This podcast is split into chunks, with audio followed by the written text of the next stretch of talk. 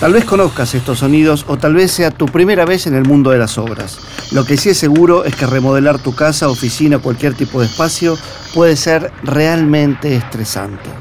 Pero, ¿por dónde empezar? ¿A qué profesionales contratar o qué materiales elegir? ¿Esta grifería o la otra? ¿El amarillo patito, huevo o margarita? Bueno, tranqui. Este podcast llega para ayudarte.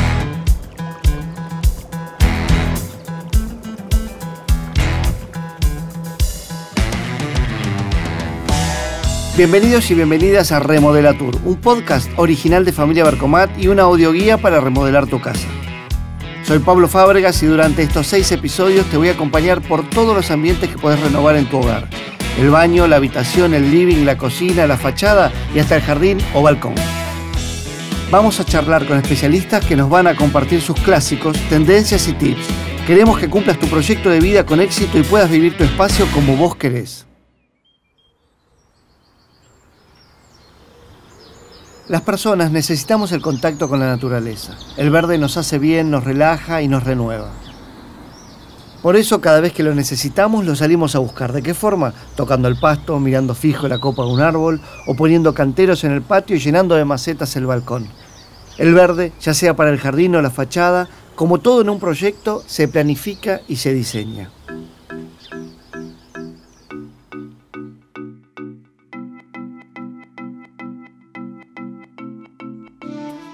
Nosotros sabemos que, las personas hemos tenido desde tiempos, desde que el hombre es hombre, hemos estado en contacto con la naturaleza porque ha sido nuestro medio ambiente.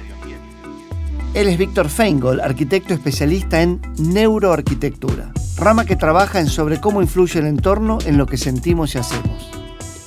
Durante miles de millones de años, eh, nosotros hemos estado como, desde el punto de vista del desarrollo genético, estamos preparados para estar eh, en contacto con el mundo natural, con el mundo exterior. Hemos sido eh, recolectores, agricultores, cazadores, eh, nómades. No, y hace exactamente 200 años, a partir de la revolución industrial, nos hemos confinado a espacios artificiales. pero seguimos teniendo esa información genética dentro. Totalmente. En nuestra, no hemos mutado en 200 años, no mutamos. Nuestro cuerpo no alcanza a, adaptarse al medio, al medio artificial. Entonces, el medio artificial, cuando vos te, te instalás y vivís eh, la gran parte del día en un medio artificial, el cuerpo reacciona este, ante esa, a ese entorno. ¿Y cómo reacciona? De diferentes maneras. Eh, por ejemplo, el sedentarismo eh, este, te produce una cantidad de temas cardiovasculares. Sí, colesterol, un montón de cosas. Colesterol, eh, mala postura. claro, músculos esqueléticos, te empieza a doler la espalda, porque no estamos preparados para estar todo el día sentados. No estamos preparados, nuestro cuerpo está preparado para, para moverse. Desde Chile, Víctor nos habla de la importancia de integrar la naturaleza a nuestros ambientes cotidianos y de generar espacios abiertos como jardines, patios o balcones que nos permitan conectarnos con nuestra esencia. Pero ¿cómo empezar a trabajar este espacio? ¿Cuál es la mejor manera de sumar la naturaleza a nuestro hogar? Lorena Neri, paisajista egresada de la UBA y representante de Puerto Jardín, nos cuenta cómo se empieza a trabajar un proyecto al aire libre.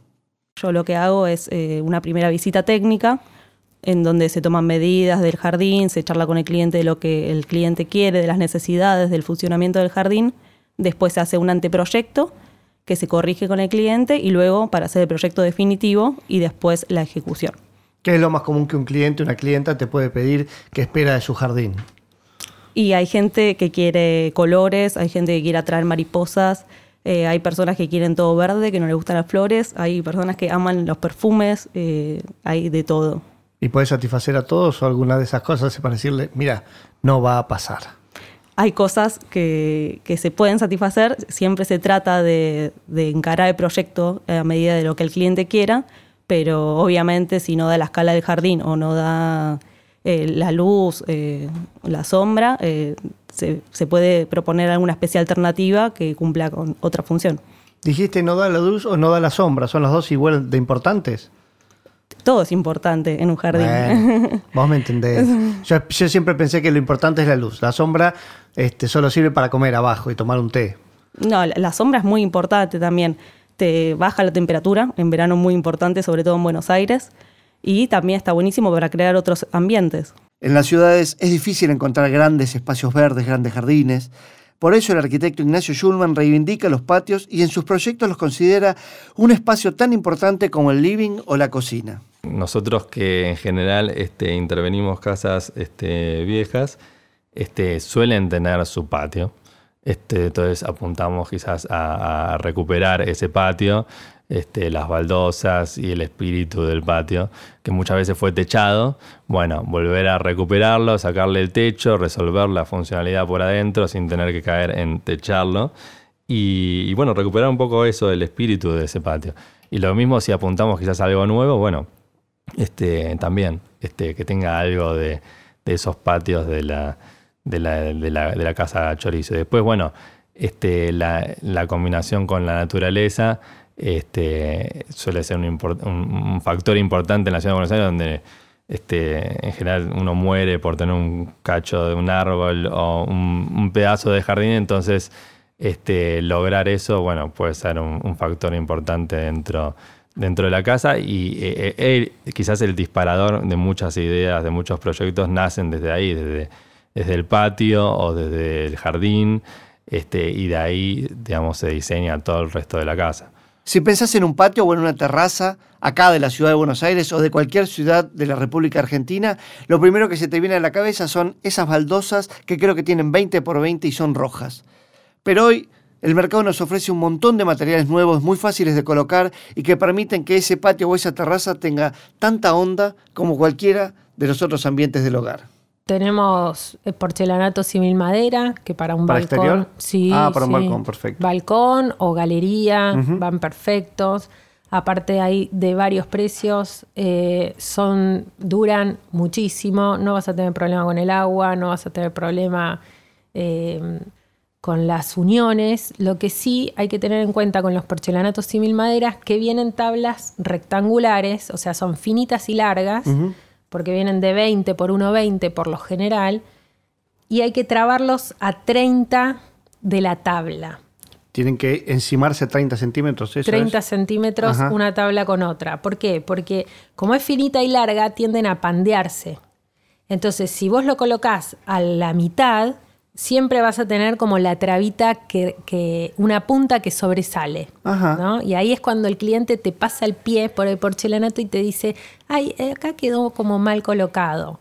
Y no es, puede ser que esté mal colocado, pero también es porque la tabla, al estar pandeada en el centro, hace que la otra tabla salga para afuera. Y a 30 centímetros, entonces, ¿qué, qué nos...? Ah, como que los, los extremos están más cerca y no se nota tanto. Claro. Perfecto. Datazo ese. Y si compras alguno por ahí de mayor calidad, ¿no pasa eso o le pasa a todos? Por lo general, los de mayor calidad vienen más alineados, pero es la morfología de la tabla. Sí. Bien, entonces tenemos ese, la baldosa roja clásica. ¿Va o no va más? Eh, ¿Se llama baldosa? ¿Dije bien? Sí. Sí, sí. No, no, no, no se estaría usando. Sí, la, la que es más eh, marroncita o mm, un color que no me sale ahora. Eh, no, no, no se está usando. Lo que sí se viene mucho es el granito, por Ajá. ejemplo. Eso volvió. Eh, Pero ¿cómo se Después eso, ¿hay, hay que pulirlo cada tanto o áspero también? Porque todo eso con, con la lluvia, con, sí, con el... lo mismo que el calcario. Lo mismo que el calcario. toman, van mutando. No es algo que se mantiene estable como el porcelanato. El porcelanato es como tu mejor amigo. Ese va a ser un aliado que va a estar siempre. Lluene- llueva, truene, eh, pasen los años, queda igual. Ajá. Ahora el calcario eh, es más volátil, ¿viste? Eh, un día no te llama Envejece. y es así. Sí, envejece y, y- y va tomando otros tonos y otros colores y en las uniones también se va notando. Pero bueno, también es lo lindo del material, ¿no? Que queda como un poco más rústico, no tan perfecto y moderno. Y... La integración del espacio externo al hogar también se puede dar a partir de jardines internos o de cerramientos para ganar más metros cuadrados. Trinidad nos explica en este caso cuál es la mejor manera de encarar el proyecto y qué materiales conviene usar. siempre que cerramos un exterior y lo hacemos interior, estás sumando metros cuadrados a tu casa o a tu departamento, con lo cual cuando lo vendas, tenés más metros cuadrados para vender.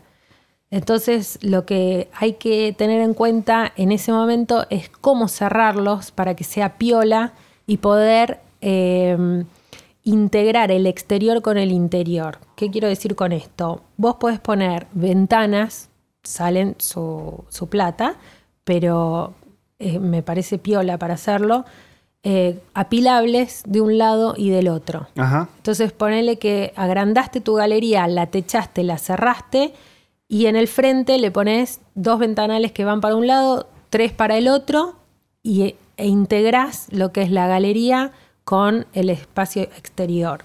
Usable tranquilamente en verano, en invierno también, y agregaste metros cuadrados a tu propiedad. ¿Y ahí empatar los pisos para que no, haya diferencia entre un piso interior y un exterior o no es tan mm, importante? Si lo querés hacer bien, tenés que empatar el exterior con el interior y el perfil de la carpintería ponerlo al ras del piso, que no sobresalga, para que ninguno se tropiece al salir, el clásico, ¿no? ¿Y eh, el techo de eso, vidrio, chapa, aluminio? Eh, no, yo haría, puede ser algo, si es una galería, eh, puede ser algo que permita el paso de la luz, puede ser una chapa transparente desde arriba y desde abajo unas maderitas, unos listones de madera como para disimularlo. Eh, eso es lo que más me gusta a mí. Después tenés infinidad, podés hacer solo la chapa si no tenés eh, mucho presupuesto. Y si no, lo puedes cerrar del todo eh, y hacerle un durlock y nada, y seguís manteniendo. Un techo de verdad, digamos, ahí. Sí, no, sí, sí.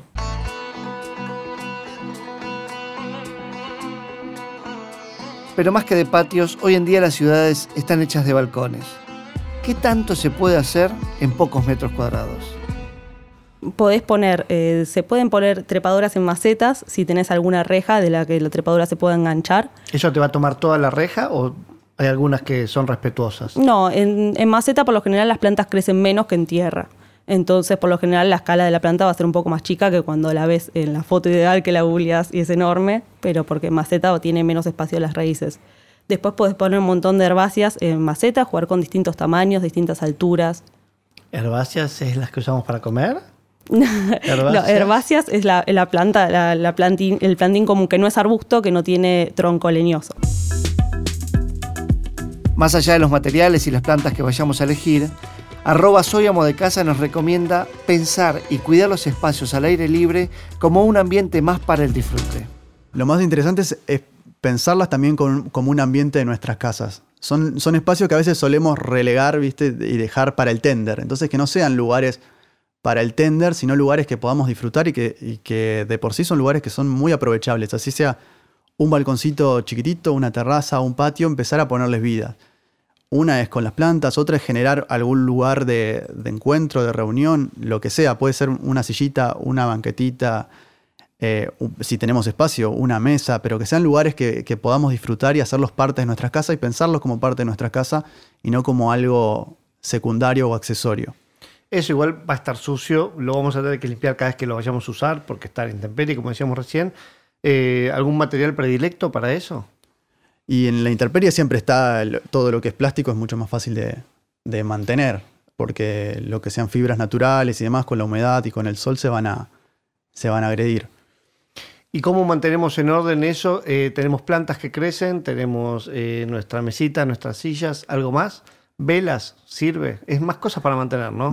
sí, cuantas más cosas haya, haya en, un espacio, también son más cosas que vamos a tener que limpiar y atacar. Velas afuera me parece que se ensuciarían demasiado. También pensemos en cosas que sean justamente fáciles de limpiar, fáciles de mantener, que, sea pasar un paño y, listo. Eh, yo tengo plantas en mi balcón y, y nada más porque no hay más lugares, un metro cuadrado de balcón.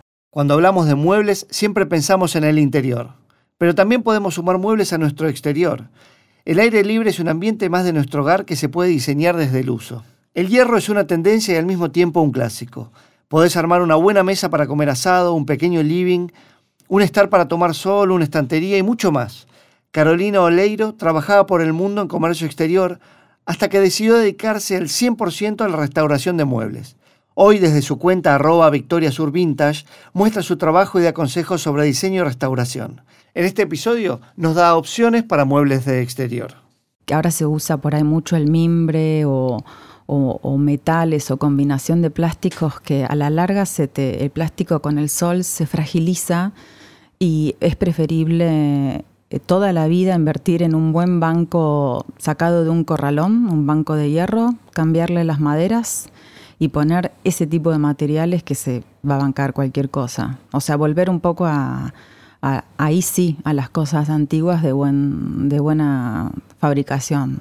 Sí. ¿Y eso también qué haces para proteger una madera en exterior? ¿Qué le pones? Y ahora hay muchas pinturas, hay antióxidos, hay em, lacas al agua que tienen incluso filtros UV para el sol.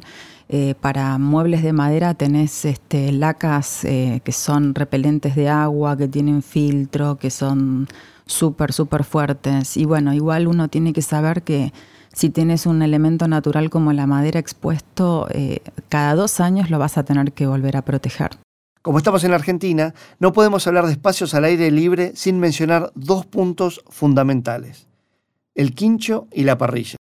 La arquitecta de familia Bercomat, María del Mar, nos detalla los mejores materiales para techar el espacio y para construir la parrilla que tu casa se merece.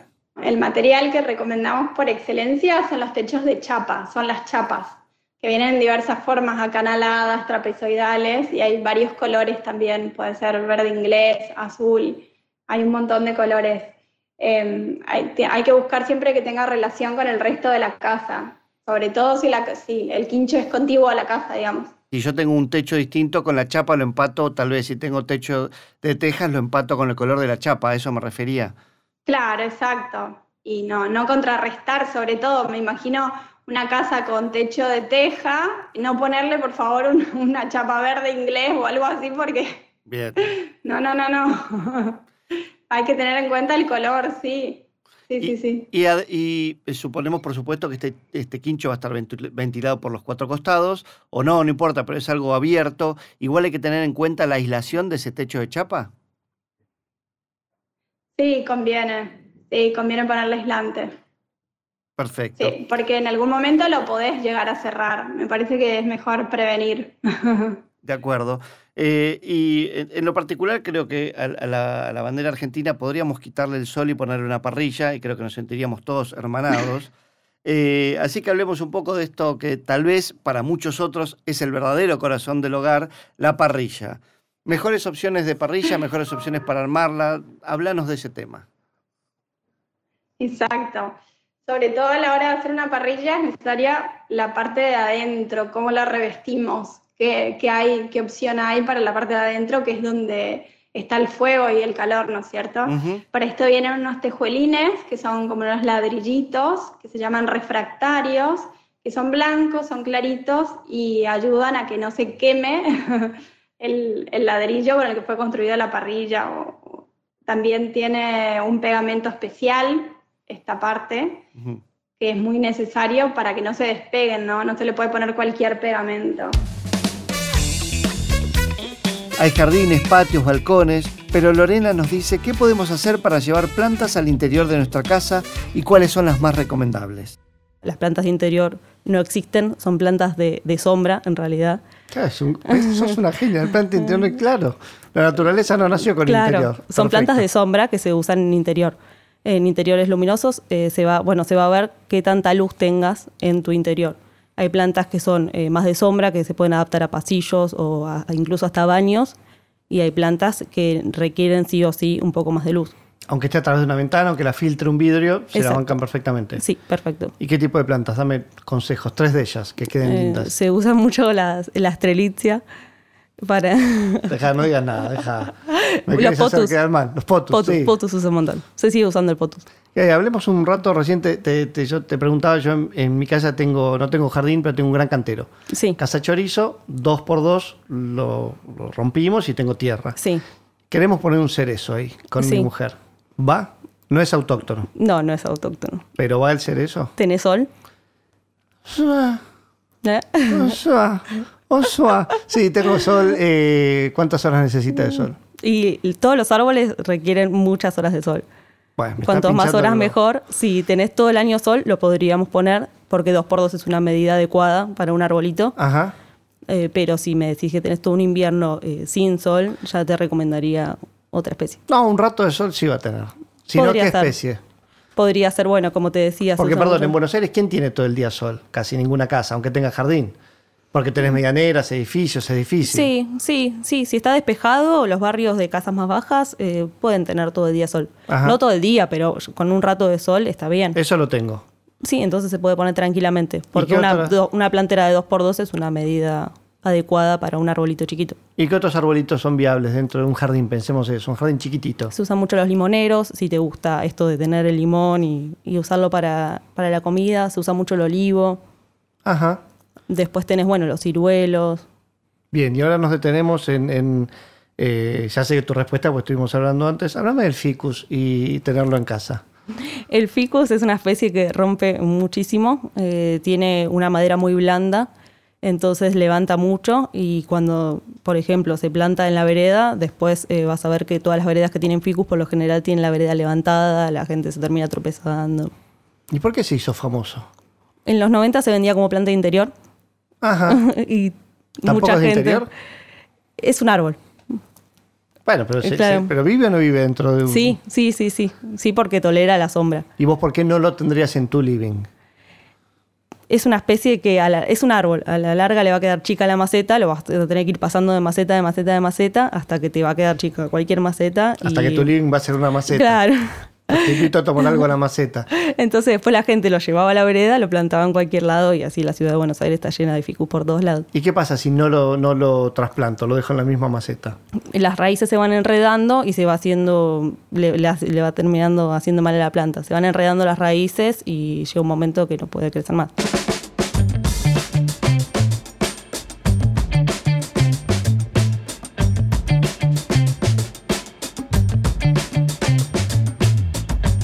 Este podcast también lo construimos juntos. Por eso, en las redes sociales de Familia Bercomat, arroba Familia Bercomat en Instagram y Familia Bercomat en Facebook, nos estuvieron mandando algunas preguntas.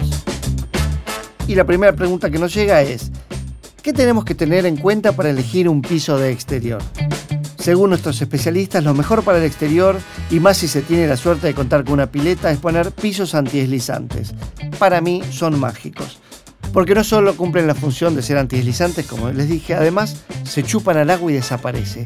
Algo mágico. Con eso tenés horas de entretenimiento con los niños. Y sobre todo, algo también muy importante de estos pisos antideslizantes es que eh, no levantan temperatura. Podés acostarte sobre ellos, podés caminar y no te vas a quemar los piecitos. Fundamental en el mundo piletero. Ah, y si por alguna razón no querés poner estos pisos antideslizantes, un consejo a tener en cuenta, Punto 1. No pisos brillantes. Punto 2. No pisos pulidos porque son un verdadero peligro.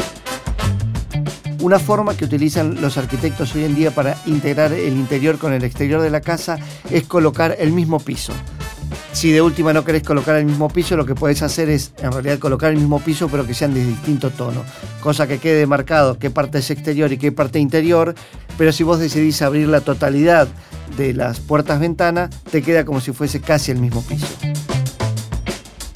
Uno de los pisos más recomendables por nuestros arquitectos para lograr este efecto son los pisos de porcelanato tipo madera. Se pueden poner tanto en el jardín y entrar con los mismos cambiando un tonito nomás hacia el interior de la casa. Otra pregunta que llegó a las redes de Bercomat es si podríamos pensar en algún revestimiento exterior para la pared de un balcón o una terraza. Atos, Capo, mi consejero personal en familia Bercomat y uno de los mejores vendedores, eh, me contó que ahora lo que más sale son los porcelanatos símil mayólica antigua, es decir, son esos porcelanatos que imitan eh, los cerámicos antiguos, los que venían con un montón de dibujitos. Bueno, ya sabes de qué te hablo. Este tipo de porcelanato los podemos sumar a un balcón o a una terraza, ¿por qué no? Y hoy en día hay todo tipo de porcelanatos para revestir paredes, blancos con relieve, tipo piedra, tipo madera, hay de todo para experimentar. Date una vuelta y elegí. Hay pocas cosas tan lindas como elegir este, revestimientos. Bueno, o me gusta mucho a mí. Hay domingos en los que me dedico a eso, aunque no tenga que revestir nada en mi casa.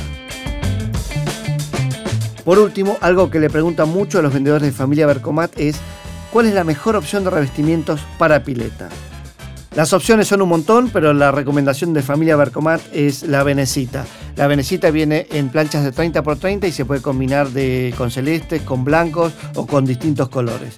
Eh, la combinas como querés, podés elegir esa combinación. Además también se puede jugar haciendo eh, guardas o dándole un toque original pero lo más importante es que colocarlas es realmente muy fácil. Solo hay que comprar un pegamento impermeable que hace de aislante para que la pileta no filtre lógicamente. ¿Querés saber más sobre construcción o cómo renovar tus ambientes? Mandanos vos también tus preguntas. ¿Cómo haces? Nos escribís en arroba familia Bercomat en Instagram y familia Bercomat en Facebook. También podés consultar el blog de Familia Bercomat o suscribirte a nuestro newsletter, donde vas a encontrar un montón de consejos, tips y nuevas tendencias.